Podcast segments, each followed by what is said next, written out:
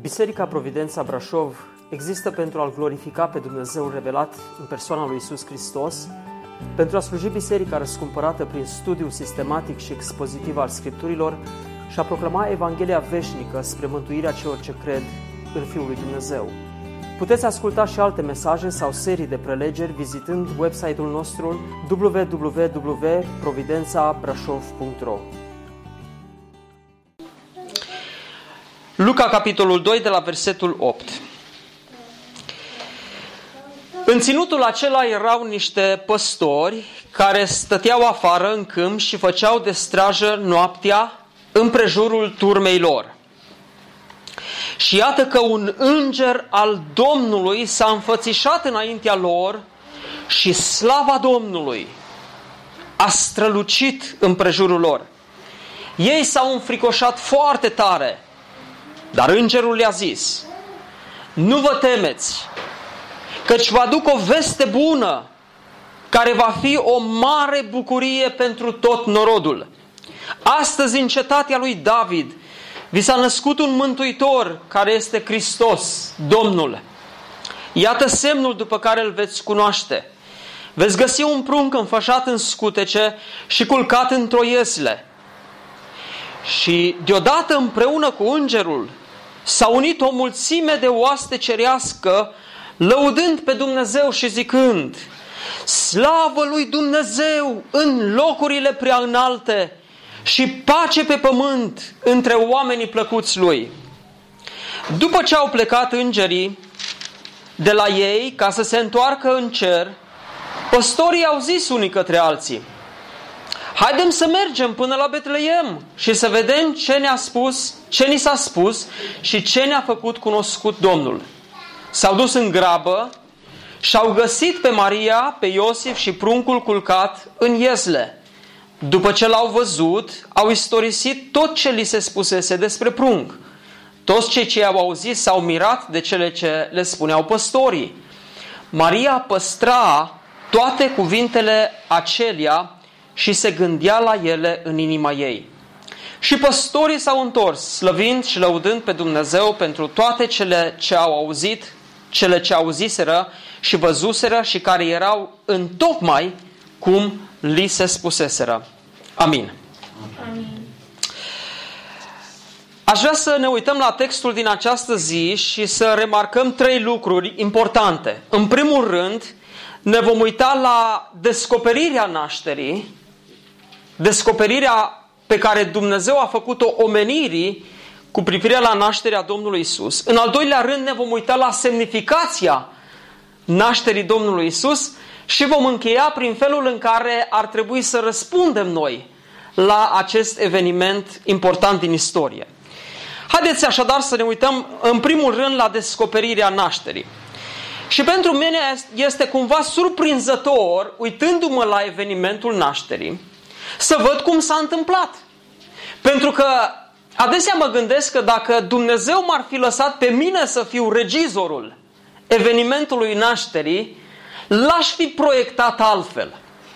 L-aș fi așezat altfel în existența aceasta. M-aș fi gândit la alt mod în care să deruleze evenimentul acesta.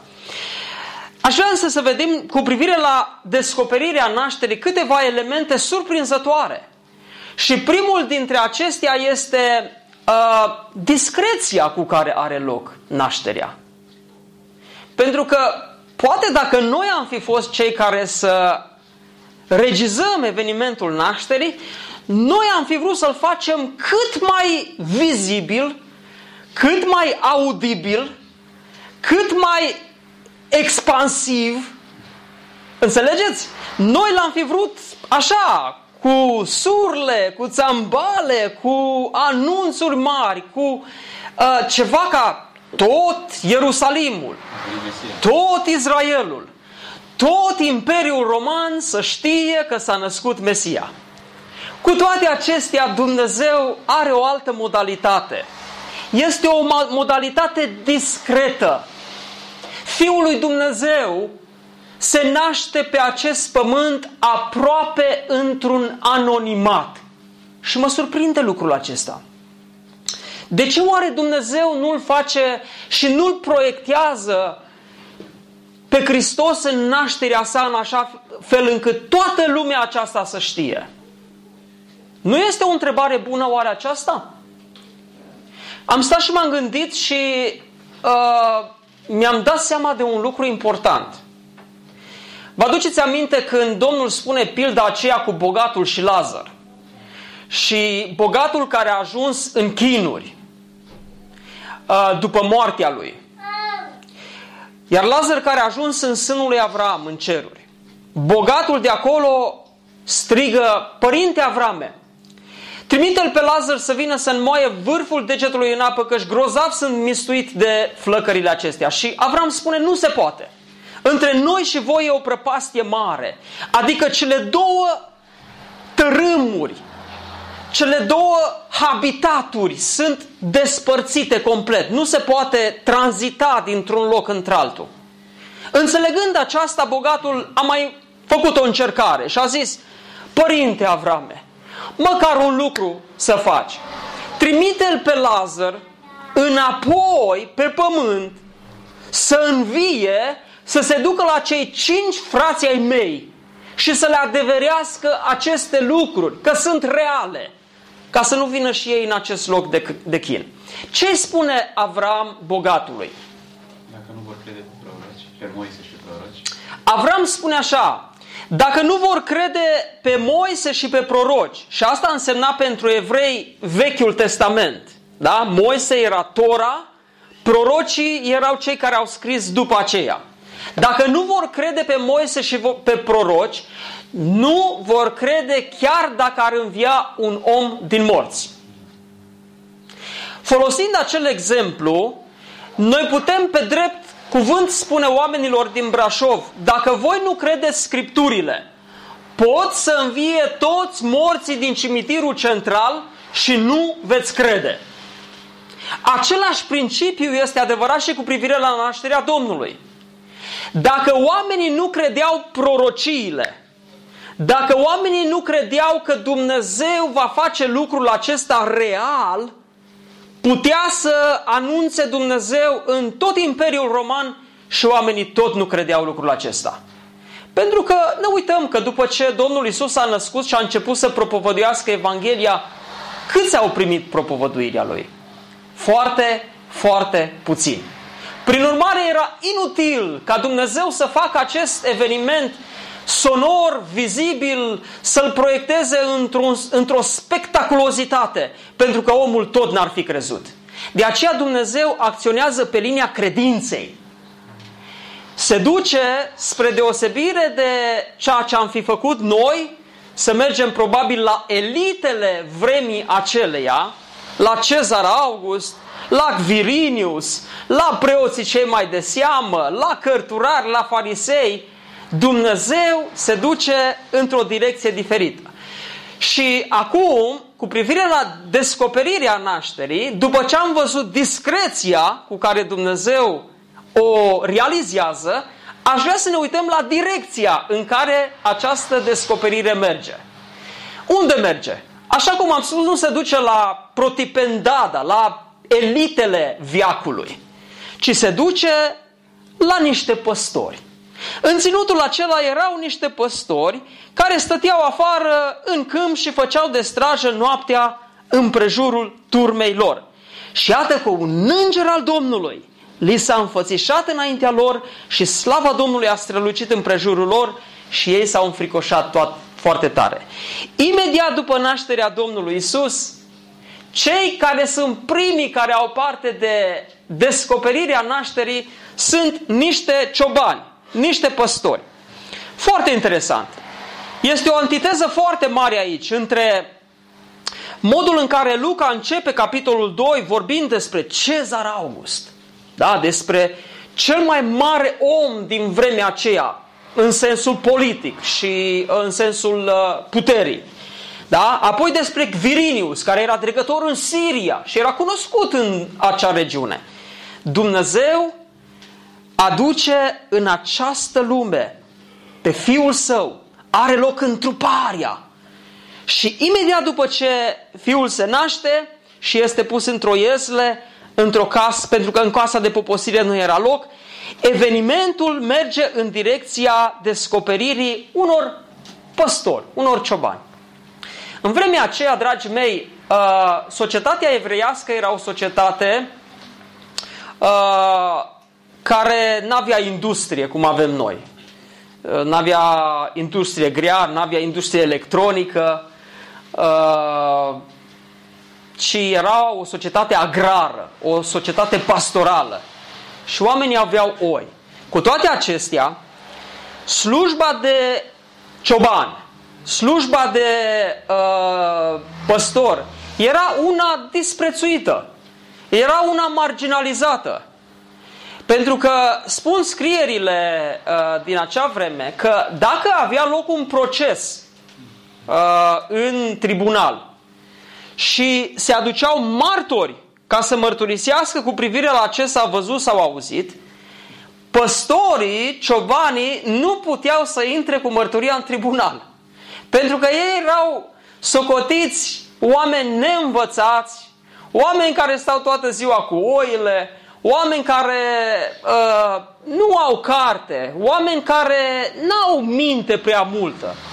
Vorba aceea, câtă minte trebuie să stai la coada oii? Stai acolo, oaia mâncă, te uiți la ea, totul e bine. Important este să o duci la câmp și să o duci și eventual să o mulci. Cam atât ai toată treaba unui cioban. Când am fost eu mic, tatăl meu a iubit oile și noi am avut oi, aveam așa vreo 15, 10, 15 oi, așa. Eu mereu aveam suficientă minte de tip capitalist atunci, în vremea lui Ceaușescu, să zic, tată, nu prea merge. Că dacă stai cu 15 oi, tot așa stai și cu 50 de oi. Mai bine ia 50 de oi și faci profit.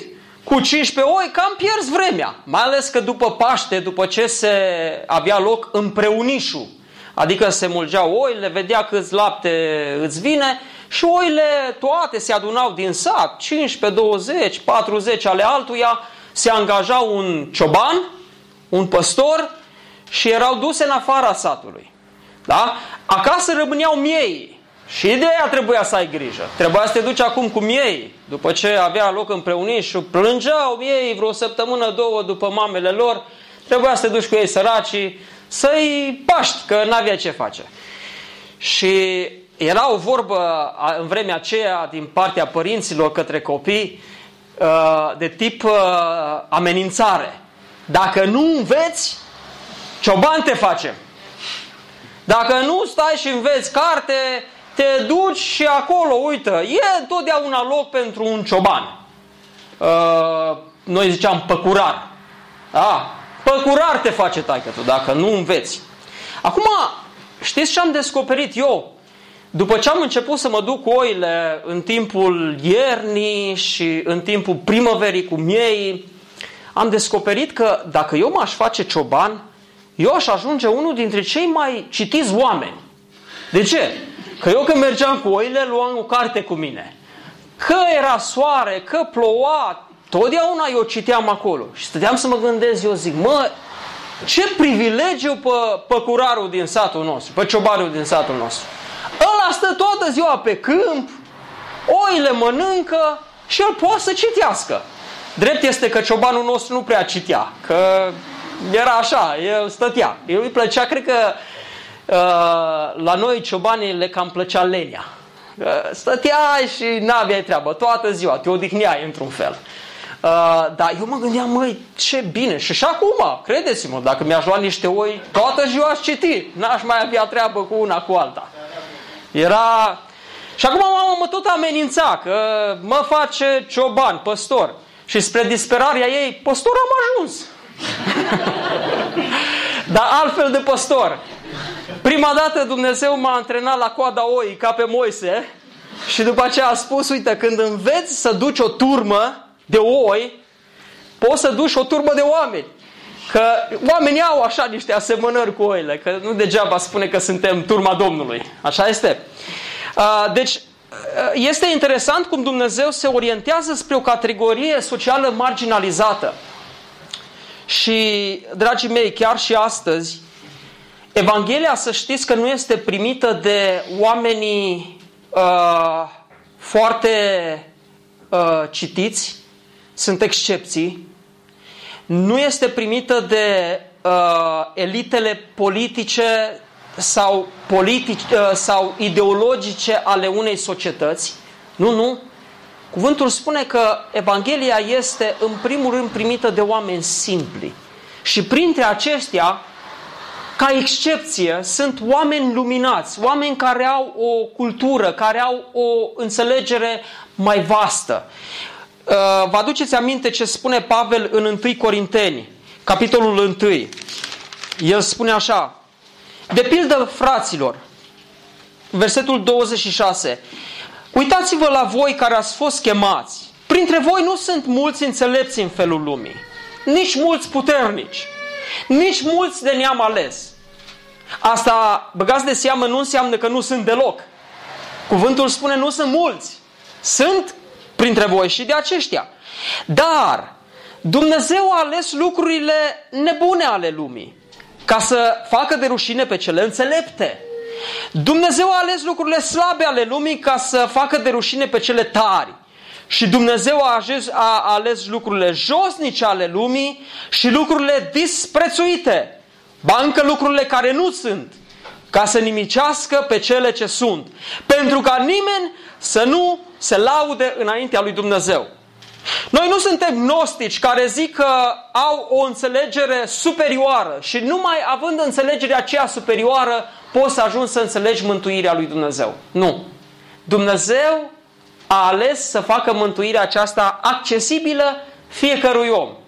Cineva spunea, de ce a făcut ca Dumnezeu să facă ca fiul său să se nască într-o iesle? Și răspunsul lui a fost acesta.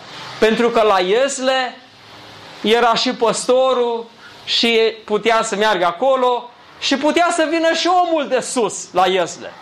Dar dacă făcea să se nască într-un palat sau undeva într-un loc foarte ales, ce șansă mai aveau niște păstori prăpădiți să intre ei în locurile alese ale lumii și locurile, locurile înalte ca să ajungă acolo. Îți trebuia audiență, îți trebuia programare, îți trebuia nu știu ce, haină sau știu eu ce. Dumnezeu accesibilizează drumul spre Hristos. Și asta este o bucurie pentru noi, dragii mei. O bucurie pentru că nu vrem noi să ne lăudăm cu, știu eu, uh, condiția noastră modestă. Din potrivă îi mulțumim lui Dumnezeu pentru ceea ce suntem și cât avem și la nivel material și la nivel mental. Însă vedem bunătatea lui Dumnezeu de a-L face pe Hristos accesibil tuturor. Direcția spre niște oameni simpli. Apoi, după ce am văzut discreția și direcția, haideți să ne uităm și la dinamica aceasta. Cum are loc? Spune că un înger al Domnului s-a înfățișat înaintea lor și slava Domnului a strălucit în prejurul lor. Acolo se produce o ruptură. În ordinea aceasta obișnuită, naturală, Dumnezeu intervine. Dumnezeu se coboară. Și omul poate să vadă lucrurile extraordinare, neobișnuite. Slava Domnului a strălucit. Să știți că dacă vreți să vedeți când slava Domnului s-a manifestat pe deplin pe pământul acesta, de foarte puține ori a avut acest loc, lucru. Uh, evreii numeau lucrul acesta Shechina. Ne aducem aminte că Dumnezeu s-a arătat lui Moise, slava acolo pe Horeb a strălucit, Apoi când s-a dat legea, slava lui Dumnezeu s-a arătat pe munte și muntele s-a cutremurat. Apoi s-a făcut un cort al întâlnirii și slava Domnului se manifesta în cortul întâlnirii și apoi în templu slava lui Dumnezeu era limitată doar la locul preasfânt. Și după aceea a venit o tăcere lungă în istorie. Dumnezeu nu s-a mai arătat. Și iată că de acum, din momentul acesta, slava lui Dumnezeu strălucește și prin înger Dumnezeu vorbește acestor păstorași și le spune nu vă temeți că își va duc o veste bună care va fi o mare bucurie pentru tot norodul. Și cu aceasta aș vrea să trecem la al doilea punct și să vedem semnificația nașterii. Pentru că este extrem de important să înțelegem de ce s-a născut Domnul Isus, care a fost scopul pentru care El a venit în lumea aceasta, semnificația nașterii. Și această semnificație a nașterii o remarcăm în două pasaje din acest fragment. În primul rând în cele spune îngerul păstorilor și în al doilea rând în acea cântare de laudă în care îngerii care au venit și întreaga oștire cerească, îngerească se unește. Haideți să ne uităm mai întâi la ce spune îngerul.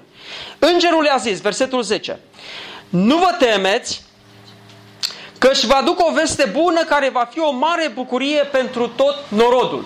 Și acum când le spune vestea aceasta bună, deja începe să le descopere semnificația nașterii lui Isus Hristos. Astăzi, un timp real, bine stabilit, în cetatea lui David, un loc real, bine precizat, vi s-a născut un eveniment real, vi s-a născut un mântuitor, un salvator real, care este Hristos, un Mesia real. Hristos, Domnul, un Dumnezeu real. Îngerii aduceau totul înaintea păstorilor și spuneau lucrurile acestea, dragii mei, nu sunt o invenție a profeților.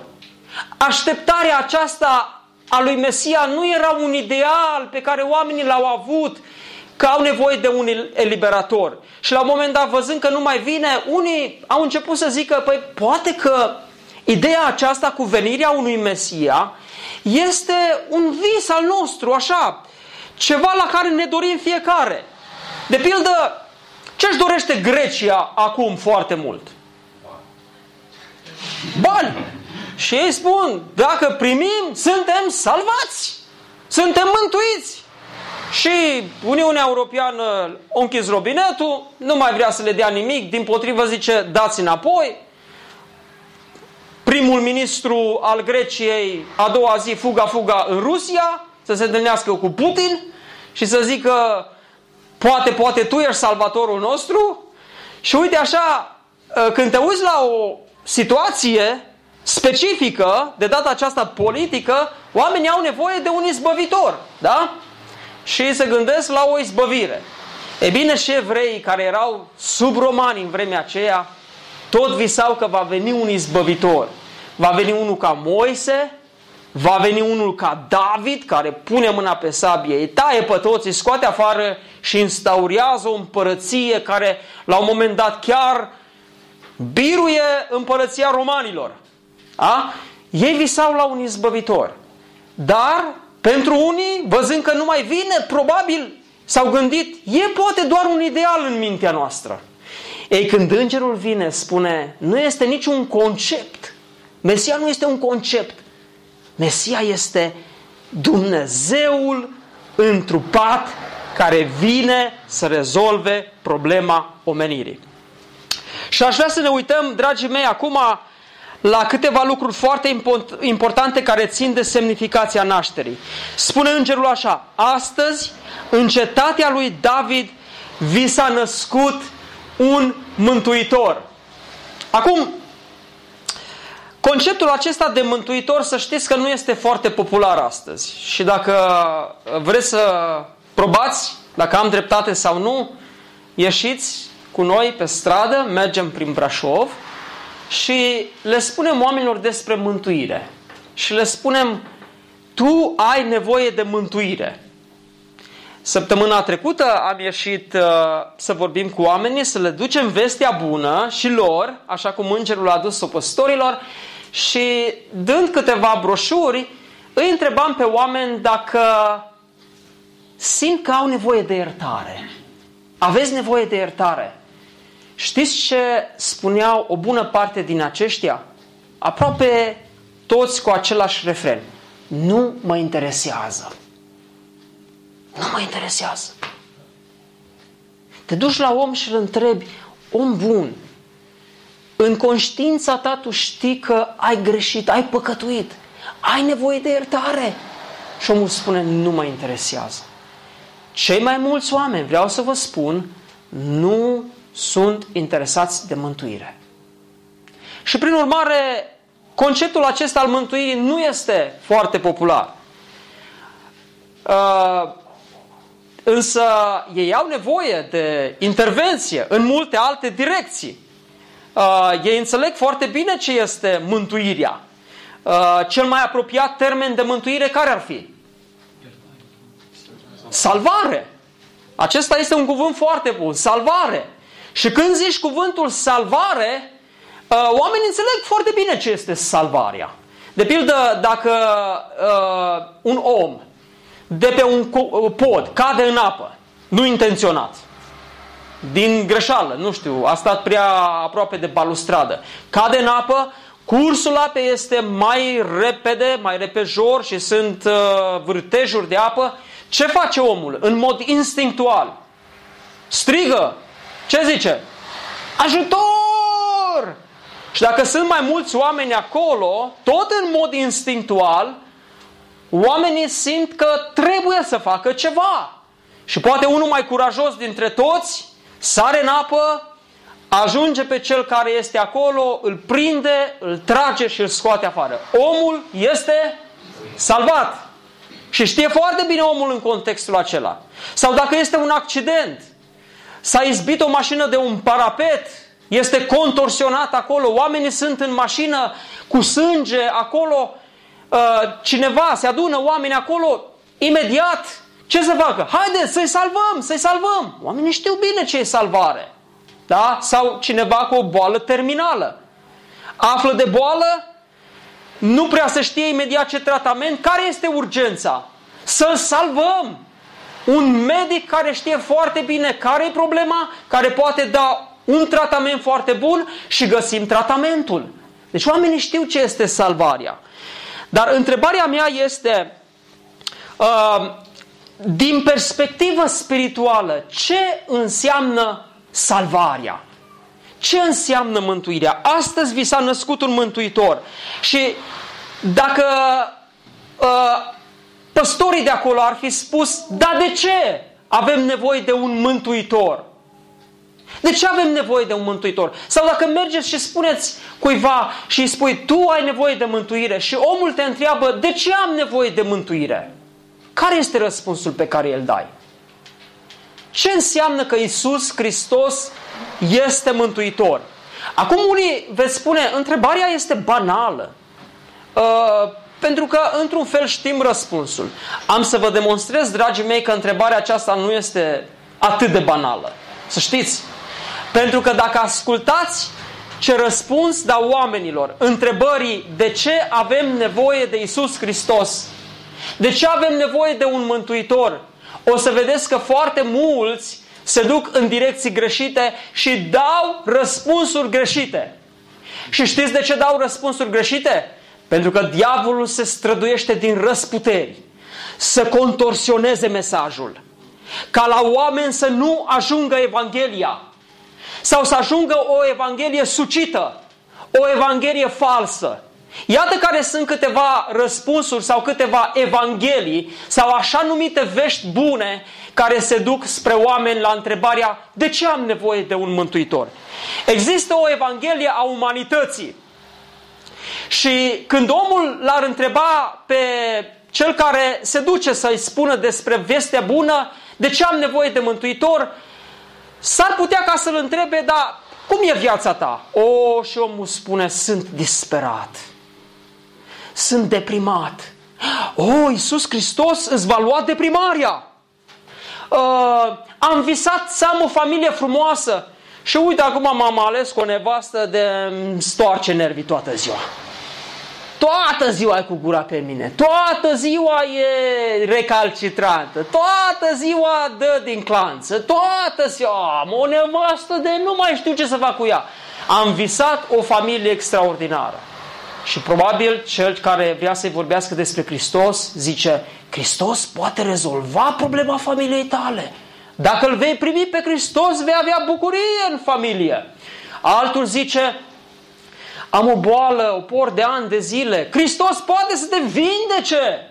Hristos îți poate rezolva toate problemele sale, tale. Și uite așa, Evanghelia aceasta a umanității vine și spune Hristos îți poate rezolva problema frustrării, a dezamăgirii, a deprimării și luptele pe care tu le ai. Asta este o Evanghelie a umanității. O a doua Evanghelie care se duce spre oameni spunându-le de ce ai nevoie de Hristos este Evanghelia dizabilității. Omul spune, am robii, fumez, biau, sunt alcoolist, trag din pungă, nu știu, toate viciile acestea. Și omul se duce și spune aceluia, dacă Hristos vine în viața ta, vei scăpa de toate viciile acestea. Primește-L pe Hristos și El te va elibera. Asta este Evanghelia dizabilității. O altă Evanghelie care este foarte cunoscută astăzi, care zice, dă banul aici și Hristos îți va înmulți banul și îți va umple buzunarul și nu vei nu vor mai încăpea bani într-un cont. Va trebui să-ți mai deschizi un cont și încă un cont. Cum se numește Evanghelia asta? Evanghelia prosperității. Dar foarte interesant că Evanghelia asta prosperității începe cu dă. Dă aici, dă încoace și după aceea vei vedea că Dumnezeu va deschide zăgazurile cerului și va da de nici nu vei mai putea purta. Evanghelia prosperității. Oameni înșelați care se duc și care cred că dacă ei îl vor urma pe Hristos, se vor îmbogăți. O Evanghelia prosperității. Hristos este salvatorul buzunarului. Hristos este salvatorul problemele, problemele tale sociale sau uh, de natură financiară. Mai există și o evanghelie a celebrității. Dacă vii la Hristos, vei deveni cel mai bun în domeniul tău. Vei fi cel mai bun inginer, vei fi cel mai bun politician, vei fi cel mai... Te vei afirma. Cu Hristos te poți afirma.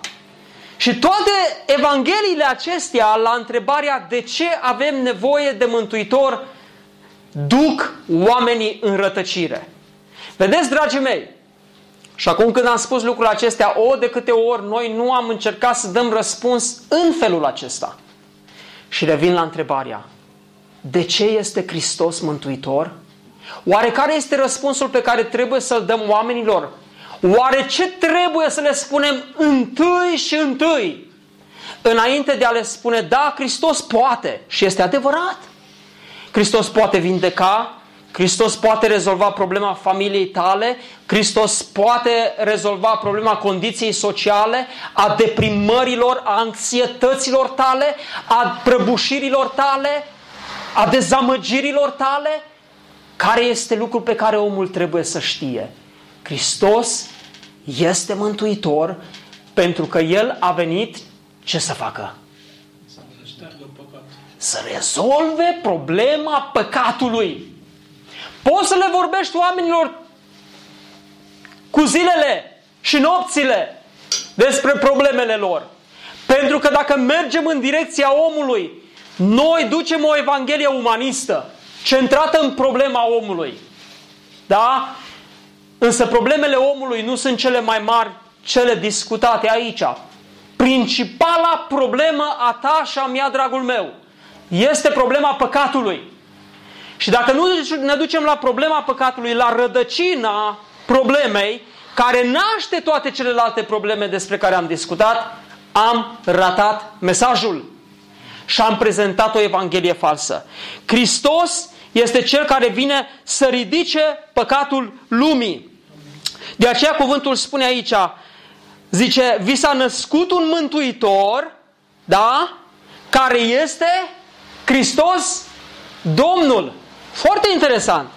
De ce oare Luca nu a spus sau îngerul care a venit să spună vi s-a născut un mântuitor, mântuitor care este Hristos? El spune Hristos Domnul. Lucrurile acestea sunt foarte importante. De ce? Ce înseamnă Hristos? este un cuvânt grecesc și este echivalentul cuvântului ebraic Mesia. Da? Și noi știm Hristos sau Mesia înseamnă unsul sau trimisul. De ce era trimis el? Ce spune Ioan când îl vede, Ioan Botezătorul când îl vede pe Hristos? Iată mielul lui Dumnezeu care ridică păcatul lumii. Asta este primul lucru pe care îl afirmă uh, Ioan Botezătorul. Hristos, unsul, trimisul, ridică păcatul lumii. Și în ce direcție rezolvă Hristos păcatul lumii? În primul rând, rezolvă în direcția puterii păcatului. Păcatul are o putere peste tine. Și știi bine acest lucru. Când Hristos devine mântuitorul tău, Hristos rupe puterea păcatului. Păcatul nu te mai controlează. Până să vină Hristos în viața ta, știi cum te controla păcatul? Știți uh, teatrele acelea de păpuși. Când este un păpușar care stă undeva unde nu-l vezi. Da? Stă într-un loc unde nu-l vezi. Și ține niște lemne acolo de care sunt legate niște ațe. Și jos este păpușa care e legată cu asele acelea și ce face păpușarul? Face și păpușa. Dacă păpușarul mișcă așa, păpușa mișcă așa. Dacă păpușarul lasă o ață, păpușa face așa. Deci, păpușa respectivă face tot ce face păpușarul. E bine, puterea păcatului funcționează în acest fel. Există o putere, diavolul stă acolo cu ațele lui și tot ce face diavolul, faci și tu. Căci este o putere de care nu poți să scapi. Când Hristos devine mântuitorul tău, așa în mod plastic spun, el vine cu foarfeca și tac, tac, tac, tac, taie toate ațele. Rupe puterea aceasta a păcatului din viața ta. Păcatul nu mai este un domn, un stăpân de sclavi. Tu nu mai ești rob al păcatului, ci ești robul lui Dumnezeu. Dumnezeu acolo îți dă libertatea. Oamenii cred că au libertate. Și înainte să vină Hristos ca mântuitor în viața lor, ei spun, o, eu am libertate să fac ce vreau. Chiar așa? Păi ia, oprește-te din a păcătui. Testul cel mai bun. Și vei vedea că omul nu poate nici măcar o zi trăi fără să păcătuiască. De ce? Ațele. Îl țin. E o putere, e o robie. Hristos vine să taie robia aceasta și să aducă eliberare. Așadar, rezolvă problema uh, puterii. Apoi, Hristos rezolvă problema pedepsei păcatului. El este un mântuitor în sensul că pedeapsa nu mai vine asupra ta. Și asta dacă crezi în Hristos, dacă te pucăiești de păcatul tău. Foarte interesant. Știți versetul din Galateni 4 cu 4? Hai să vedem cine îl știe. Așa. Dar când a venit împlinirea vremii, da? Hristos s-a născut cum? Sub lege. V-a spus vreodată întrebarea de ce Hristos a născut sub lege? Ieri am auzit un comentariu foarte frumos la întrebarea aceasta. De ce Hristos s-a născut sub lege? De ce a trebuit să se, să se nască sub lege? Și El, Hristos, s-a supus legii. A păzit sabatul, s-a dus, a făcut jertfele și toate lucrurile acelea. Hristos s-a născut sub lege. Știți de ce? Pentru că dacă Hristos nu se năștea sub lege, El nu putea fi condamnat de lege. El trebuia să se nască sub lege ca să fie condamnat de lege. Pediapsa legii pentru păcat era moartea. Hristos a trebuit să se nască sub lege, da? A trebuit să acumuleze păcatul nostru al tuturor, să-l ia asupra lui. Și pentru că în momentul în care l-a luat asupra lui, el era sub lege, automat legea l-a condamnat și l-a omorât. Prin aceasta Hristos rezolva și problema condamnării. Nu numai problema puterii păcatului, ci și problema uh, pedepsei păcatului. Pedeapsa nu mai vine asupra mea, pentru că Hristos, prin faptul că eu am crezut că El este izbăvitorul, mântuitorul meu, ia păcatul meu asupra Lui și îl ridică. Adică moare sub pedeapsa legii pe cruce. Și în ultimul rând, când vom fi în glorie, va fi rezolvată și ultima problemă. Problema prezenței păcatului. Până atunci însă, chiar dacă suntem izbăviți de problema puterii păcatului și a pedepsei păcatului, știm bine, dragii mei, că nu suntem izbăviți încă de prezența păcatului. Fiind în acest trup, în fiecare zi ne luptăm cu ispite. Păcatul ne dă târcoale. Diavolul răgnește ca un leu căutând pe cine să înghită. Dar va veni ziua glorioasă când vom fi izbăviți datorită salvării care vine prin Hristos și de prezența păcatului. Slăvit să fie numele Mântuitorului nostru. Apoi, în al doilea rând, interesant spune, vedeți, vi s-a născut un mântuitor care este Hristos Domnul. Hristos Domnul. Ne-am uitat la ce înseamnă Hristos, haideți să ne uităm la ce înseamnă Domn. Ce înseamnă că Hristos este Domn? Termenul grecesc este curios. Și asta înseamnă stăpân, cel care stăpânește. Ce înseamnă, Dan, pentru tine că Hristos este Domn în viața ta? El conduce pur și simplu. El conduce, Împărățește, bun, are control și da, este foarte adevărat, dar ce mai implică oare? Faptul că Hristos este Domn în viața mea. Supunerea. Aha, ascultarea. Ascultarea. John MacArthur, un teolog foarte cunoscut, a scris în urmă cu mai mulți ani de zile o carte intitulată Evanghelia după Hristos.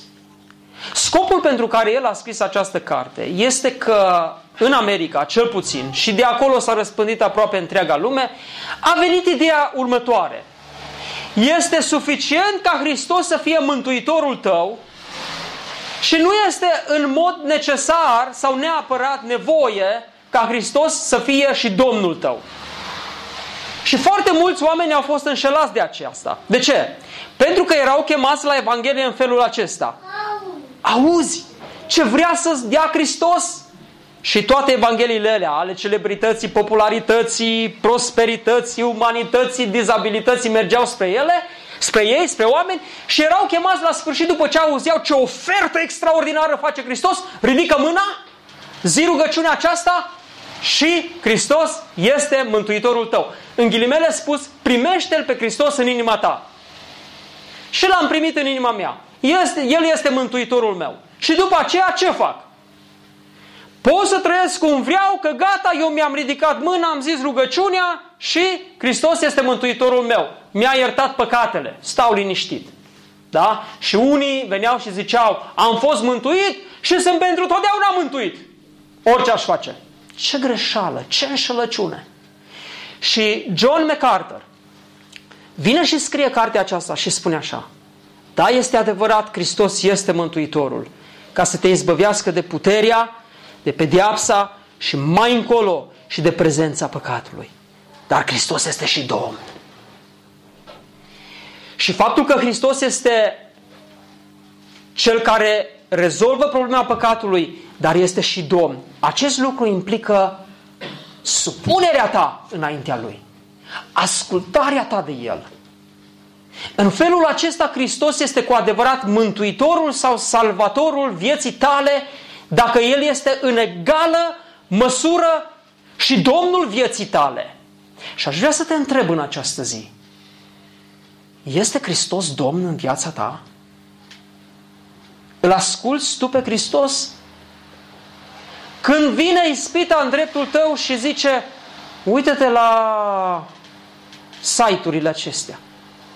Când ispita vine în dreptul tău și îți vine să vorbești de rău pe cineva. Și foarte interesant, am văzut oameni care încep să vorbească unii cu alții într-o cameră, doar ei sunt, și vorbeau de altcineva. Știți ce făceau? Vorbeau în șoaptă. Că parcă i-ar fi auzit cineva. Reduceau volumul. Imediat ce reduci volumul când vorbești despre altcineva, dragul meu, să știi că bârfești. Și nu ești în ascultare de Hristos.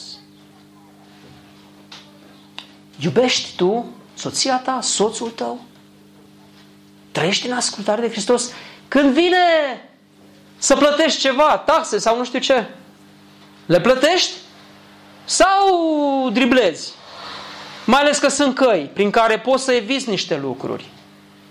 Este integritate în viața ta morală, financiară, socială? Există? Îl asculți tu pe Hristos? Vedeți, dragii mei, cât de important este finalmente să vedem că Hristos este Mesia, adică unsul care vine, trimisul care ridică păcatul, rezolvă problema păcatului în viața mea, dar este și Domnul vieții mele care cer ascultare din partea mea. Vedeți, dragii mei, cât de importantă este întrebarea de ce Hristos este Mântuitor? Vedeți cât se află în locul acesta din semnificația Evangheliei? Și aș vrea să închei, dragii mei, uitându-ne la a doua parte. Îngerul a venit și după ce a spus, vi s-a născut un mântuitor care este Hristos Domnul, le spune semnul după care îl vor cunoaște. Spune versetul 13 că deodată împreună cu îngerul s-a unit o mulțime de oaste cerească, lăudând pe Dumnezeu și zicând, slavă lui Dumnezeu în locurile prea înalte și pace pe pământ între oamenii plăcuți lui. Când vine Mântuitorul și aduce Evanghelia, venirea lui este vestea bună, venirea lui Hristos este Evanghelia, Hristos este Evanghelia. Când vine acest lucru și oamenii primesc această Evanghelie, știți ce se întâmplă? Dumnezeu este glorificat și între oameni este pace. Acesta este rezultatul acestei vești extraordinare că s-a născut un mântuitor. Dumnezeu e glorificat și omul are pace. Omul are pace. Cu cine are pace? În primul rând are pace cu Dumnezeu, în primul rând, în al doilea rând are pace cu sine. Nu mai are problema despre care am vorbit, a frământărilor, a anxietăților. Și spune Pavel, pacea lui Dumnezeu, care întrece orice pricepere, să vă stăpânească inimile. De ce întrece orice pricepere? Pentru că este anormal când ești în mijlocul problemelor, în mijlocul suferinței, să ai pace. Este anormal. Dar pacea lui Dumnezeu vine chiar în contextele acestea și întrece normalitatea, rațiunea umană care spune ar trebui să fii îngrijorat. Asta este pacea lui Dumnezeu. Și apoi aduce pace unii cu alții. Pace între Obama și Putin, pace între croați și sârbi, pace între români și maghiari, pace între români și romi, pace între soț și soție, pace între frate și soră, aduce pace. Evanghelia aceasta aduce cu adevărat pace. Dar știți ce vrea omul, dragii mei? Știți care e dorința cea mai mare a omului? Ce vrea el? El vrea glorie pentru sine și pacea lasă-o în locurile cerești. Da? Omul întoarce versurile acestea și face o schimbare, ca și cum întorci clepsidra. Da? Și omul zice așa, slavă mie în locurile pământești și pace la Dumnezeu în ceruri. Lasă-L pe Dumnezeu cu ale Lui, eu le vreau pe ale mele. Observați? Omul vrea slava. Și atunci când omul fură slava lui Dumnezeu, știți ce îi lipsește? Pacea. Când omul vrea slavă pentru el, când omul vrea glorie pentru el, îi lipsește pacea. Și asta o vedeți și în familie. Dumnezeu, în familie, a, a așezat o structură de autoritate. Așa este. Spune, bărbatul este capul soției, da? Soția trebuie să stea în supunere. Copiii sunt așezați sub autoritatea părinților. Da? E bine, dacă soția vrea slava bărbatului, atribuită de Dumnezeu prin această structură de autoritate. Și a zi, zice, păi eu vreau să decid. Și în sinea ei spune, mm, eu am să zic ultimul cuvânt aici. Nu îi spune soțului așa pe direct, da? Indirect îi spune, da? Care e primul lucru care lipsește în momentul ăla? Pacea. Pacea între soț și soție. Dacă copiii nu vor să respecte slava părinților, adică autoritatea părinților, ce se întâmplă? Se tulbură situația în familie, da? Imediat intervine frământare și tulburare și ceartă și pediapsă, disciplină și așa mai departe. Lipsește pacea. De aceea, vedeți cât de frumos Dumnezeu trimite pe Hristos să rezolve problema păcatului și să aducă pacea. Când este rezolvată problema păcatului tău, atunci când o înțelegi și vii la Hristos pocăindu-te și Hristos taie puterea aceea, te eliberează de pediapsă și te va elibera și de prezența păcatului, atunci slava se duce spre Dumnezeu și pacea este în dreptul tău. Nu este frumos mesajul acesta, dragii mei? Nu este frumoasă Evanghelia aceasta? Și în final închei cu întrebarea, cum răspunzi tu la această veste bună? Care este răspunsul tău astăzi? Ai auzit lucrul acesta? În ce fel răspunzi tu? Cum au răspuns păstorii? Au auzit vestia aceasta, uh, îngerul le-a spus despre nașterea lui Hristos, le-a dat semnul după care îl vor cunoaște, au cântat și după aceea s-au dus la cer. După ce îngerii au plecat uh, ca să se întoarcă la cer, păstorii au zis unii către alții. Ce au zis? Măi, frumoasă treabă! S-a născut Mesia. Bă, nu fi avut noi vreo vedenie de asta. Bă, Gheorghe, trezește-te, ia, lovește-te cu pălmile. Poate că ai văzut și tu năluci ca și mine. Da? Că Domnul Isus la un moment dat a umblat pe ape, da? Și ce au crezut ei? Că văd o nălucă. Da? Dă-ți palme. Ce au zis păstori? Băi, cum să lăsăm oile aici în câmp așa? Vine lupul să le mănânce. Ce facem? Ai, vestea bună, dar stai că noi avem oi aici. Au făcut lucrul acesta? Nu. Ce au zis? Păstorii au zis unii către alții, hai să mergem până la Betleem să vedem ce ni s-a spus și ce ne-a făcut cunoscut Domnul. S-au dus la Betleem, au văzut pruncul, au povestit ce li, se, ce, ce li s-a spus și cuvântul spune, păstorii s-au întors slăvind și lăudând pe Dumnezeu pentru toate cele ce auziseră și văzuseră. Și aici din nou ne întoarcem la principiul descoperirii. Vedeți, păstorii au primit un mesaj și ce au făcut? Au acționat în direcția mesajului descoperit. Dacă ei nu mergeau în direcția aceasta, alții puteau să afle, puteau să vadă, dar ei niciodată. De aceea, așa este modul în care Dumnezeu ne vorbește. Ne descoperă ceva și așteaptă ca noi să facem pași în direcția aceea. Făcând pași în direcția descoperirii, Dumnezeu descoperă mai mult. Îți descoperă mai mult mai faci pași și zici, hai să vedem, așa este. Și Dumnezeu descoperă mai mult. Iată de ce, dragii mei, sunt oameni care cunosc foarte puțin Scripturile. Sunt oameni care cunosc foarte puțin din taina pe care Dumnezeu ne-o descoperă. De ce? Pentru că atunci când ei descoperă ceva, nu se duc în direcția descoperirii respective. Se iau cu alte lucruri în viață. Îi ia vârtejul vieții și al problemelor de fiecare zi și nu descoperă mai mult din cine este Dumnezeu. Noi suntem diferiți unii de alții și suntem împărțiți. Sunt oameni care îl cunosc mai mult pe Dumnezeu și oameni care îl cunosc mai puțin. De ce?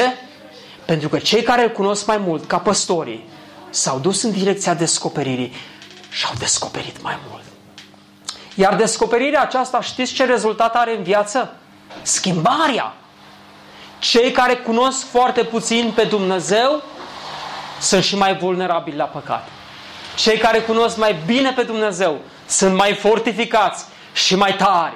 De ce spune oare cuvântul psalmistului? Strâng cuvântul tău în inima mea. De ce? Ca să mă laud că eu știu cele mai multe versete din Scriptură? Strâng cuvântul uh, tău în inima mea ca să predic bine la Biserica Providența? sau să le demonstrez celorlalte, celorlalți câtă scriptură știu eu. De aceea strâng cuvântul. Nu! Strâng cuvântul tău în inima mea ca să nu păcătuiesc împotriva ta. Și dragul meu, dacă vrei să ai putere în a birui păcatul, mergi în direcția descoperirilor lui Dumnezeu și vei vedea ce putere vine în viața ta în a birui păcatul. Astăzi vă aduc o veste bună care va fi o mare bucurie pentru tot norodul. Și nu norodul lui Israel că ei l-au respins pe Hristos, ci norodul care va primi vestea aceasta bună. Tot norodul, adică poporul lui Dumnezeu. Vestea aceasta bună este că vi s-a născut un mântuitor, un salvator, care este Hristos, trimisul să ridice păcatul lumii, Domnul care cere ascultare din partea ta. Sla, atunci când îl primești, slava, gloria se duce spre Dumnezeu și pacea este în dreptul tău. Și când vei primi mesajul acesta, vei merge în direcția descoperirilor lui Dumnezeu, astfel biruind păcatul din viața ta care a fost deja biruit de Hristos. Amin? Să ne ajute Dumnezeu să trăim realitatea aceasta și să o și vestim în modul în care cuvântul ne arată și nu în mod distorsionat. Amin? Amin. Amin.